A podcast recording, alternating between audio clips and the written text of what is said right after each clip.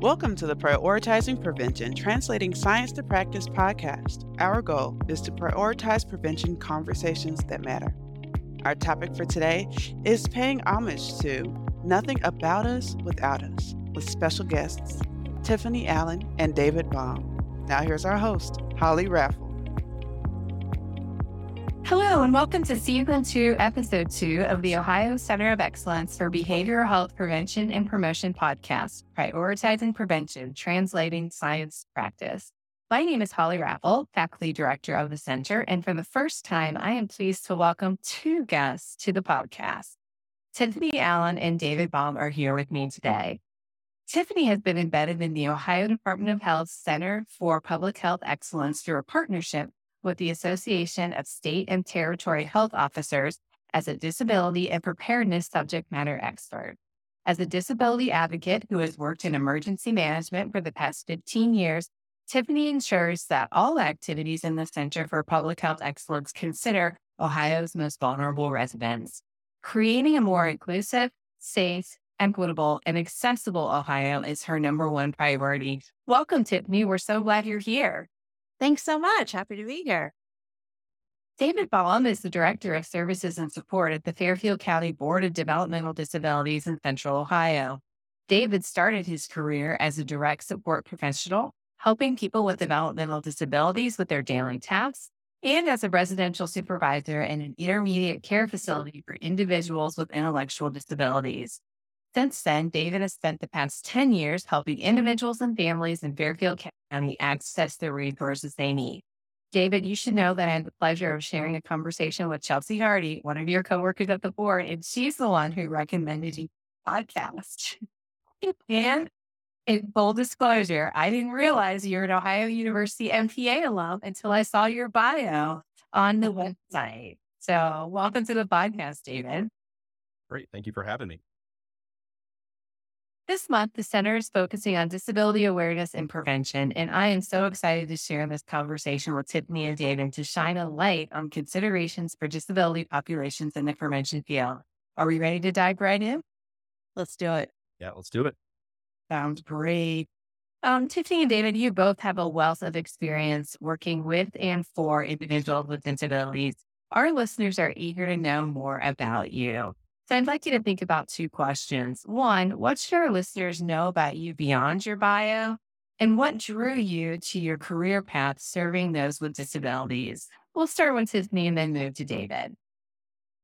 Uh, first, let me uh, visually introduce myself. I am a middle aged white woman with long brown hair. It's pulled up into a bun. I'm wearing glasses and sitting at my desk with a blue background.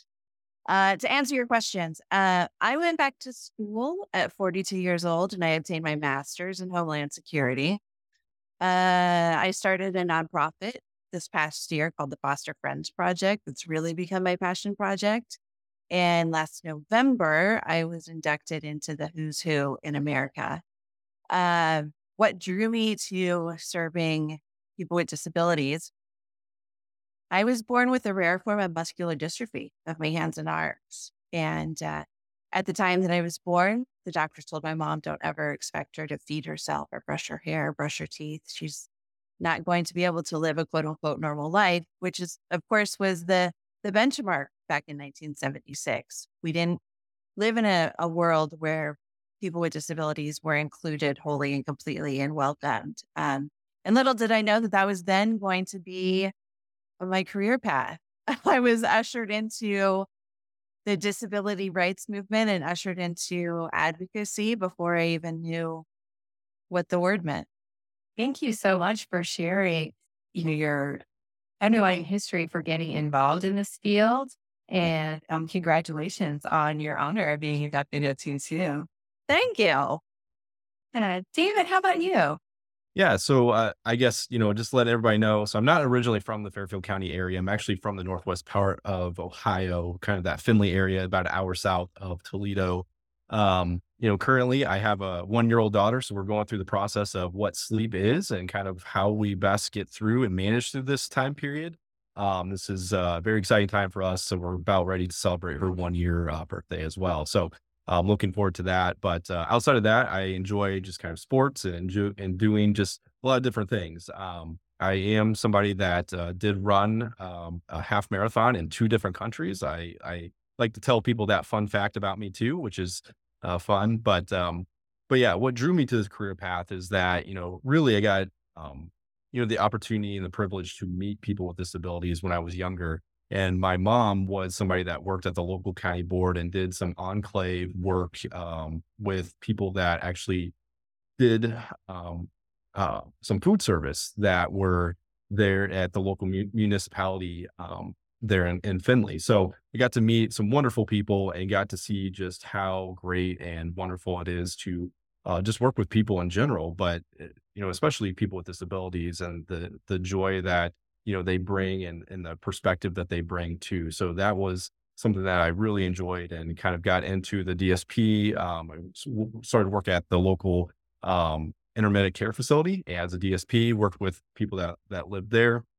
Uh, I got to experience kind of what that was and then moved into a case management role after there and, and moved down here to Fairfield County. So, um, kind of the rest is history, I guess, as they uh, say it. But, uh, but yeah, it's been an honor and a privilege to be able to work with uh, so many great people and the citizens of, of Ohio. Thank you so much for your service, David, and congratulations on the new addition uh, in your family. That's super exciting. And for our listeners, I just wanted to clarify DSP is direct service provider, correct? Direct service professional. Professional, I'm sorry. Direct service professional. I'd like to start our conversation today by paying homage to the disability community for the phrase, nothing about us without us. This phrase is often used in the prevention field to emphasize the need for culturally relevant and community centered practice. Nothing about us without us has a long, important history of serving as a slogan for the disabilities rights movements. Tiffany, you mentioned the disability rights movements uh, in your introduction. So, from your experience, what is the historical context for our listeners about the disability rights movement and the importance of its slogan? So, actually, the "Nothing About Us Without Us" slogan uh, actually is centuries years old. It started in Europe as a political uh, as a political slogan, and it was then adopted by other activists in other countries. So, but the root of the slogan for the disability community actually came from the South African disability rights movement before the US adopted it for our own. So, it's imperative to acknowledge that the people who live with the challenges are the experts. No government agency or organization can ever make decisions on personhood without the input of those who are personally affected. Um, and there's actually a really powerful documentary on Netflix on the disability rights movement. It's called The Crip Camp. Um, and I highly recommend watching it. If for anyone who interacts with individuals that live with a disability, understanding where we came from is imperative to knowing how we proceed on this journey of support, support for people with disabilities and those with lived experience. Thank you so much for that background, Tiffany. And we'll make sure to put a link in our show notes uh, for our listeners on that Netflix documentary. We know that many of them are out taking, you know, some mindfulness breaks. They're on walks, so you don't have to stop. Um, when uh, to our listeners, make sure that you just hit the show notes um, when you get home and you're in, in a safe place, especially for those of you who are driving. David, in the prevention field, we recommend that language matters and disabilities are nuanced, intersectional, or diverse. They are members of the disability community who are proud of who they are and do not want their disability to be removed or erased. What should our listeners know about individuals with disabilities as a population? Yeah, so I, you know, I think that it's important to approach this from a lens of, you know, looking at the potential and the purpose that people have, right? Not looking at the disability first, but looking at the potential that people have and what they offer. Um, you know, the statistics that's out there is that, you know, one in four people, about 26% of people in the United States have a disability. So more than likely, you know, it is very common that we would probably know somebody with a disability.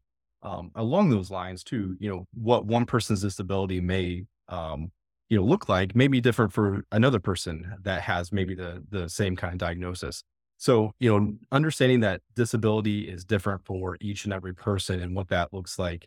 Um, you know, and along those lines too, it's not don't make assumptions. Don't make assumptions along with this um this lens to of you know, we want to be able to see and, and understand that people have potential, people have purpose in their life, and being able to understand the fact that there might be some additional supports that may be needed, but people can do the things that they that they want to do, and and realizing that and and everything. Um, and you know, I think ultimately too, like get to know people, get to know a person, ask them different questions, get to know and understand exactly what it is that you know, gets them, what's their favorite thing? Like, what are their strengths? What are their skills and abilities? Looking at it from that lens is, is, is a, is a wonderful way of getting to know just people in general um, as well. And then just listening being receptive, um, opening your eyes to different things, opening your, uh, uh your mind to different ideas and things that maybe are currently being done, or maybe that things are, are in the past or whatever else. And, and getting to understand a new perspective then at that.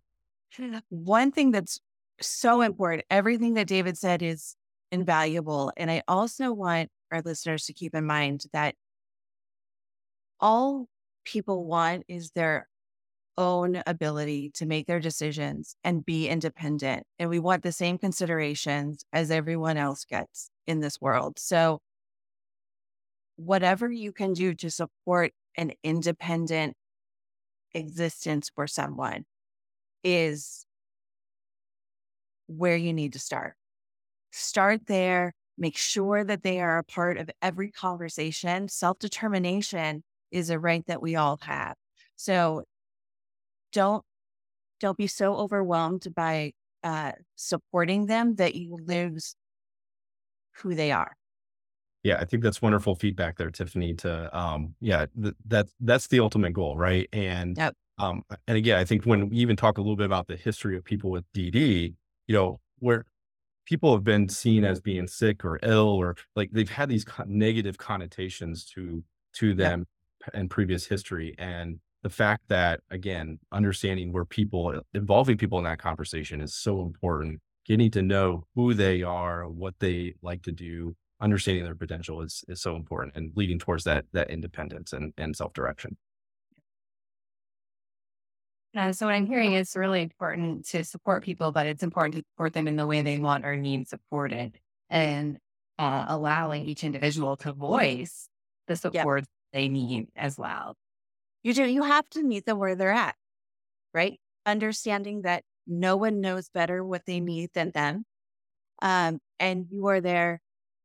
We're going to say this word a lot, but support, right? You aren't there to do things for them. You aren't there to make their life better than they can make it themselves. You're there to ensure that they have what they need, the resources, the wraparound services, so that they can determine for themselves or their caretakers can determine for them who know them best um, what they need mm-hmm. and and how they can achieve the life that they envision because at the end of the day we all have our own ideas of what we want for our life and we all have our own um, our own special traits that we bring to the table and if someone is so if someone is so concerned with making sure that they're checking boxes then you're missing the opportunity to really get to know some amazing individuals.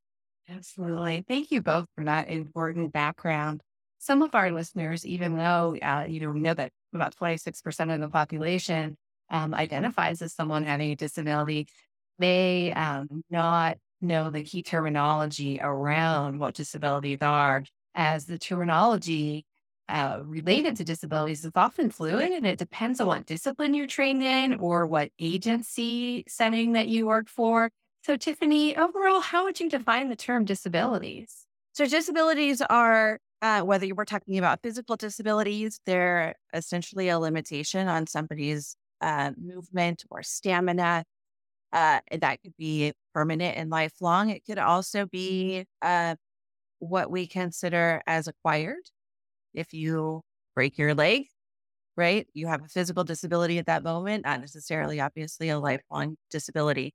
Then we have developmental disabilities and intellectual disabilities, as if as if the world of disabilities is not confusing enough, we have uh, definitions for every one of them. And I also want to make sure that everyone understands that there are a number of different definitions based on the agencies, right? Based on uh, the agencies or the organizations that serve those individuals with disabilities, but don't get too in the weeds about this. Just understand that disability essentially refers to a, a, a challenge in how one lives their lives, in the functions that they uh, need for self sufficiency. Thank you, Tiffany. And I had the privilege of flying uh, to DC to do some prevention advocacy work yesterday. When I was in the airport, I noticed um, lanyards with sunflowers on them and signs talking about hidden disabilities. Can you just speak a little bit about hidden disabilities and what that sunflower movement is?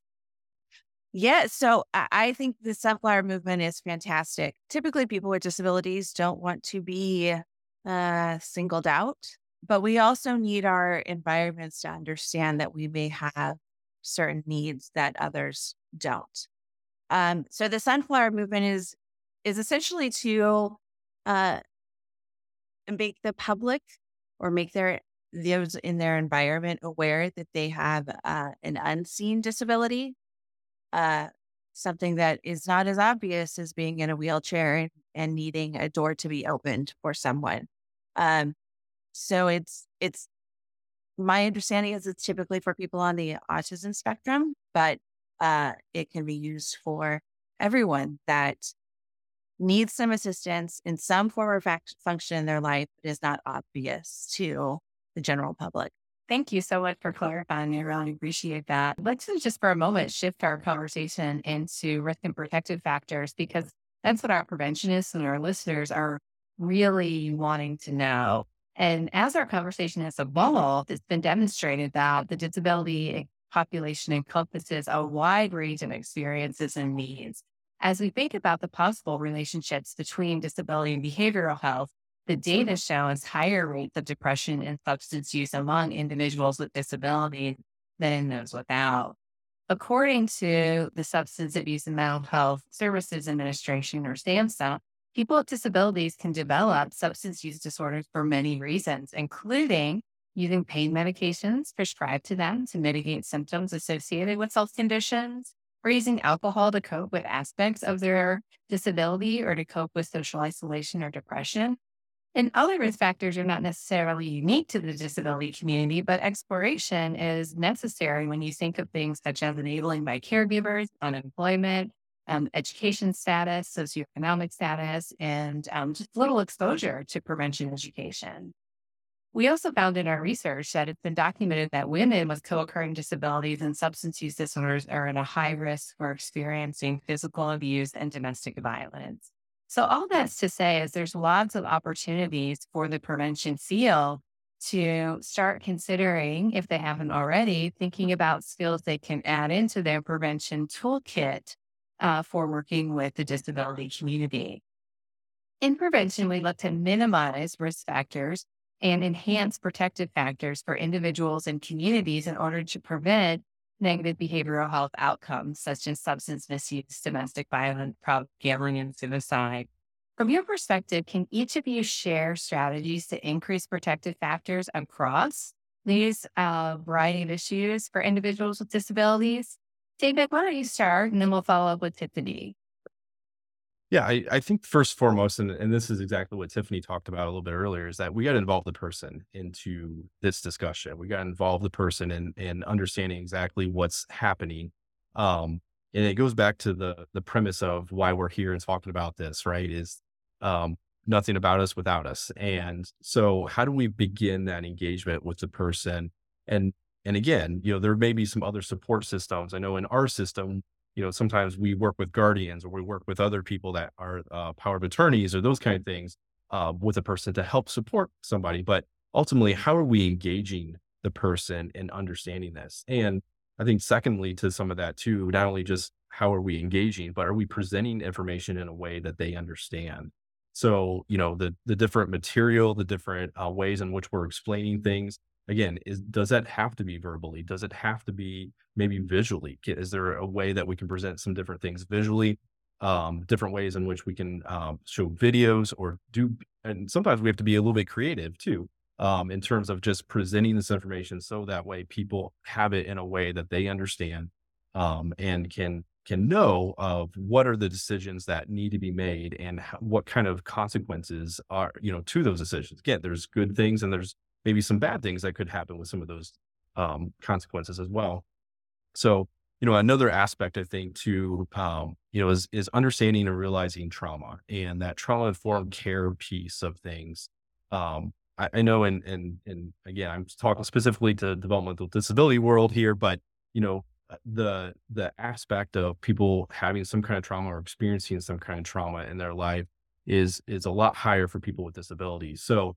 you know, understanding or approaching it from a, a an area of empathy uh, is so important. So instead of maybe asking those questions of you know what's wrong with you, it might be more of what what happened to you. You know, what is your story? You know, what brought you here? Um, and you know, how have you maybe coped and adapted to to, to different things? So I think that those are all um, kind of important ways of of doing that. And and I, I would I just add lastly here is just identifying that support system too around the person. How can we help with building uh, that that community support, that other support that that person maybe has around them to engage and help that person as we talk about maybe some of these preventative strategies or just ways in which people can connect and get together and be around the things that they want to be around and talk about you know their interests and their likes and, and everything else. So tiffany what what are your thoughts? I agree with everything you said uh, and on top of that we also have to talk about logistics right? How accessible is the care that you're providing? If we're talking about communication like you just mentioned david we also need to talk about the fact that all communication all information must be equitable effective and redundant. So, for example, based on the last census, what are the top five predominant languages in your area? And does all of the communication and messaging reflect the language needs of your community? So, not only individuals who may be deaf or hard of hearing, but also those who don't speak English, right? And and and beyond Spanish, right? If you have a community that uh, is culturally entrenched in uh, a different language, then your messaging and your information needs to reflect that, right? Um, if telehealth is an option for your agency, how does a person overcome the fact that technology can be expensive? And I think that's something that we really learned during COVID, right? Is that people with disabilities live on extremely fixed income a lot of the time, more often than not. And if we're saying, well, we can just provide telehealth, okay, fine, but are the support services there for the expense that comes with technology? Uh, and then also, can your consumers get to their appointments? Transportation is a major hurdle to consistently and routinely accessing services and support. So, Transportation is a challenge in the disability community. We know this, we speak on it often. Um, what is a more broad challenge is that uh, healthcare workers don't understand what it means to be able to get to an appointment and how hard that can be. So keep that in mind when you're um, assisting or thinking about services provided is it is not as easy as getting in a car and coming to an office building. Uh, so just be really aware of that, be cognizant of that and understanding of that, that um, this is not, if we go back to the idea that people just want to be independent, right? And live their lives like everyone else in the quote unquote normal world. Um, people want to make their appointments and they often really do want to seek assistance and support, but can they physically get there? It's something that you have to consider. And these conversations have to be an ongoing conversation um, in your agencies and organizations. Are there gaps that we can identify that we can then work towards as far as um, making sure that the services we provide are reachable? And the last what I, I think I really want to touch on. It's something in the disability community that we've started to talk about a lot. And it's implicit, it's implicit or what we also consider unconscious bias, and it's known as ableism. It's not new to somebody who lives with a disability. Um, we understand when we go to the doctor's office that a doctor's office may not be physically accessible for us. But more than that is what about the individuals that we are working with? Right? That we go and we seek assistance, and oftentimes we're met with somebody who unconsciously has a bias of wanting to work with non disabled people. Um, it's a it's it's a conversation that is becoming more robust in our communities and I I didn't want this opportunity to pass without us talking about it because speaking about it means that we can no longer say we don't know that it exists. And there are implicit bias tests on online that someone can take or that your staff can take. And I think that anyone who interacts with an individual with disabilities um, I think it's imperative that they take an implicit bias test because it's it can be really eye opening. So I don't I don't want to leave this this opportunity today without talking about the fact that um, we do all have unconscious biases that it's just human nature, but how that affects our interactions with the people that we are meant to serve uh, takes on a whole new meaning. And so I, we have to do the work internally to make sure that we're really showing up for the people that, uh, that we have committed to serving. Thank you so much, Tiffany, for that uh, piece. You're right. And I think prevention specialists and our folks out there and listeners are willing to do the work. And it's just shining a light on uh, extending implicit bias beyond race and ethnicity, right? And look at you know, the disability community as well. Um, so I really appreciate that, um, that guidance. Uh, it, and I know our listeners will appreciate it too. It's just self disclosure here. I'm so interested in this topic because I began my pre- prevention career when I was in high school. And I always say that um, I didn't pick prevention as a career, it picked me. And when I was in high school, I was part of a group which we called peer counselors back then until we realized, you know, in the early 90s, we probably shouldn't call seventh through 12th graders counselors. Um, and so we call it now in Ohio youth led prevention. And part of this was taking peers and providing them with substance use um, prevention messages, as well as a lot of, um, you know, mental and behavioral health promotion messages into classrooms.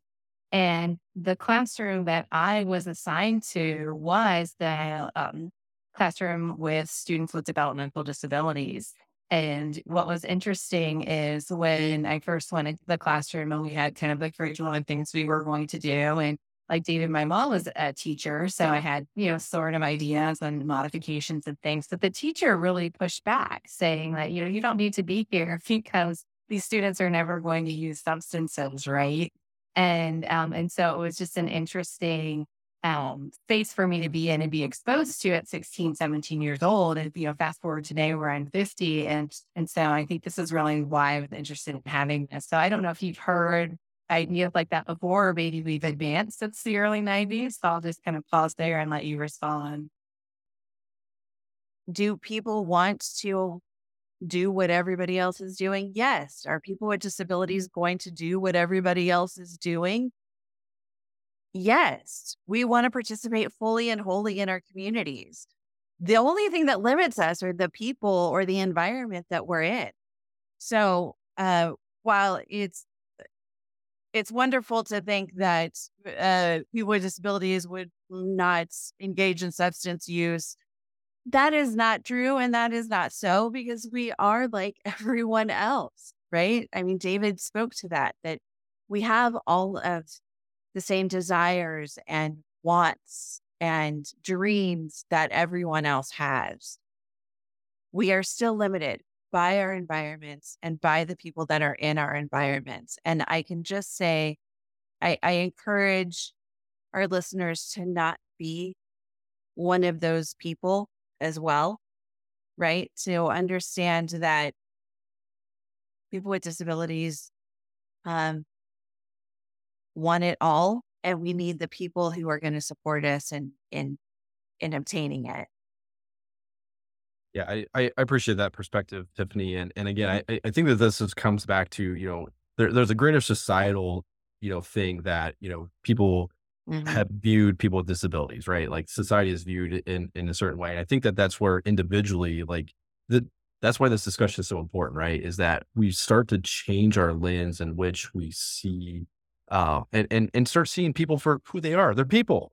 That's right. And, and I think that that's the, um, hopefully that's if you take anything away, right? Like that's that's a great thing to take away from this conversation is that um, people are people, and again, we want to live our lives. Like we want to do the things that everybody else wants to do. For those listeners, I want to recognize that this is the beginning of a conversation within the prevention field and an area where all of us can continue to work on. As we park this uh, uh, truck, as I always like to say. I'd like to discuss a few key takeaways for our listeners uh, so they can consider whom in their community they might partner with as they consider uh, prevention being an inclusive and accessible service for everyone. So, what are some ways community coalitions and prevention providers can part, partner with county boards of developmental disabilities or other individuals or organizations? Yeah, I, I think that one thing that um, certainly do and, and want to encourage is that um, there's different opportunities to provide some cross training, I think, between different entities. And how do we help kind of bridge a little bit of the gap of breaking down some of the barriers that do exist of understanding exactly what, you know, uh, each entity is doing, whether it is a local JFS office, whether it's the local um, ADAMH board, the local DD board, you know, whoever that entity is, I would definitely encourage the fact of doing some cross training and helping to build some of those relationships across the, those different organizations. I know in the in the past we've partnered a little bit with our um, ADAMH board to offer the um, question, persuade, and response, the QPR training, and everything else. So know, when we talk about suicide prevention and and how do we provide that training to not only just the the maybe the people within our organization, but even recognizing that um, as a whole, whether it's in our personal or professional lives. I think that those are all great opportunities to to further that. Um, I again, I think that you know, reaching out to county boards or there's some questions about you know how do we start looking at some inclusive or accessible spaces.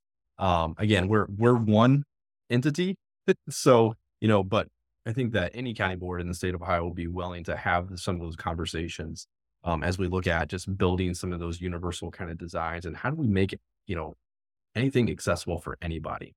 Um, you know, I think one unique thing that I'll just talk about that's unique to our county, and again, I think that this could be something that happens in other counties too, but we do partner with our local ADAMH um, and local mental health and uh, behavioral health entities, the jail, and other organizations too, where we come together and just talk through some of the multi-system um, people that maybe are are coming together and and are kind of served across all these different systems and how do we come together and best serve this person? And i think that that's a unique way of you know best addressing and working across all these different systems um, at times to best meet, meet the need of the person and i think that that's a very unique thing where again you have all these different entities from all the different spectrums of you know uh, uh, uh of professional you know kind of uh, county, whether it's county work or city work, whatever else it is. But you know, all these uh, people coming together to to look at that. So I think that those are all kind of important kind of things to to look at as we look to partnering and furthering. You know, how do we make just again our community, the citizens of our community, um, you know, available to have these resources and everything else. Um, Tiffany, what about some of your thoughts? Yeah, so I would say make sure that you are building relationships with your local disability subject matter experts. Um, there are a plethora of organizations that are out there that serve um, perhaps one specific disability, like the deaf and hard of hearing centers, right? Are you interacting with, or do you have a relationship with your local VA? right? I, I often tell people when I do trainings, right? The quality of your services are only as good as the people that are sitting around your table. And here's what I want everyone to know um, take a deep breath because no one expects you to know everything. It's it's impossible, right? We we know that even same diagnoses present differently. So your job is not to have all the answers, but your job is to make sure that you know who might. So make sure that you build those relationships because I'll tell you what, there could be a day that you get um, some sort of challenge that crosses your desk and you just don't know what to do. Um, and that's okay, right? But what matters is that you know who might be able to give you the best advice possible for that person. So don't be afraid to ask. I am infinitely better at what I do because of the people I surround myself with. Uh, so I really want to encourage you, whether it's creating task, a disability task force, or making sure that you have some sort of working group, your jurisdiction, your county, your area is going to be so much better off for the relationships that are built between agencies and organizations. Right. We hear so many times people say in frustration, like, ah, government, right? The right hand never knows what the left hand is doing. We want to dispel that myth. And that starts with having conversations with the people that are in your in your counties, in your regions, in your areas. Um, because there is nothing more incredible than than wraparound services from a lot of people who know a lot of different things and are all there to to serve and support the individuals that need it. Thank you so much, David and Tiffany.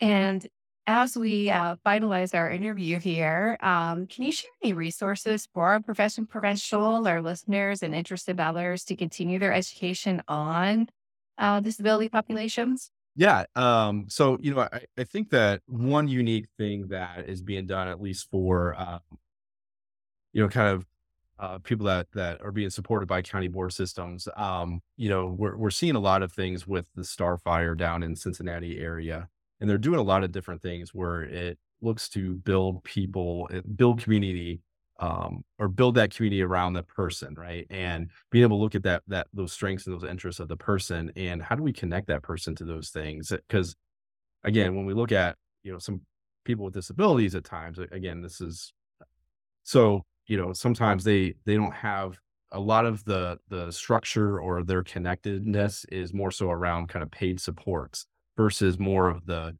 connectedness because of friendships or other relationships that they have in their life. So they're doing some unique work over there. So Starfire there in Cincinnati. Um, also, I think some of the for the dual diagnosis aspect of things, um, there's some resources on the Ohio Developmental Disabilities um, uh, website and regarding um, mental health and kind of DD diagnosis and some different work that's being done there. Um, so and get some resources there for trauma informed care. And again, um, those are some different things that could, you know, at least, uh, at least kind of provide some of that um, expertise and some things of moving along kind of that trauma informed timeline or that trauma informed uh, practice then. Thank you very much. I appreciate those resources. So we've reached that time on the podcast where we ask our guests a few rapid fire questions to close our conversation. And this is our listeners' favorite part. So we will start with Tiffany first. Would you rather do the laundry or do the dishes? Uh, uh, I don't mind doing the laundry as long as I don't have to fold it. That's the caveat. like, yeah. David, what about you? Laundry or dishes? Um, I I would probably do the laundry and then do the dishes as the laundry was getting done. So, um, but oh, so I, I I would probably do the laundry. There you go. the multitasker. So, David, this next question will start with you. Do you typically find yourself on the front lines of a crisis or helping from the background?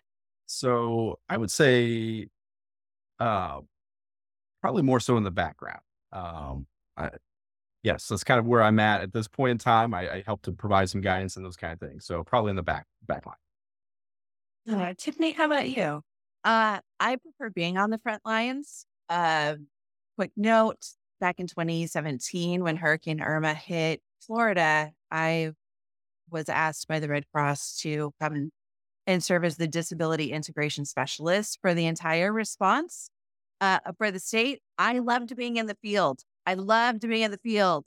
Uh, but alas, I was I was uh, brought in for the emergency operations center, which is the back end stuff, the the behind the scenes stuff. No less important, mind you. But uh, but if I had my choice, I love being in the field. Thank you. And this is our last question. And I apologize for our listener with our uh, last guest. I forgot to ask this question and I heard it from you by email. And my mother texted me to say, why didn't you your signature last question? So mom, here it is. So we'll start with you, Tiffany. You're reaching into that bowl of M&M. Are you looking for a plain or a peanut? Oh, peanut. Agreed. Oh, Peanut. unequivocally, right? Yep. Nice. Absolutely. What about you, Holly? I am uh, definitely peanut, and I like that green. Really? Yes, because the green ones taste better. Oh, all right. I'll have to. I'll have to research that. Thank you so much, Tiffany and David, for sharing your time, your experience, and your expertise with us. Thank you to our listeners for joining us on the Ohio Center of Excellence for Behavioral Health Prevention and Promotion podcast, Prioritizing Prevention.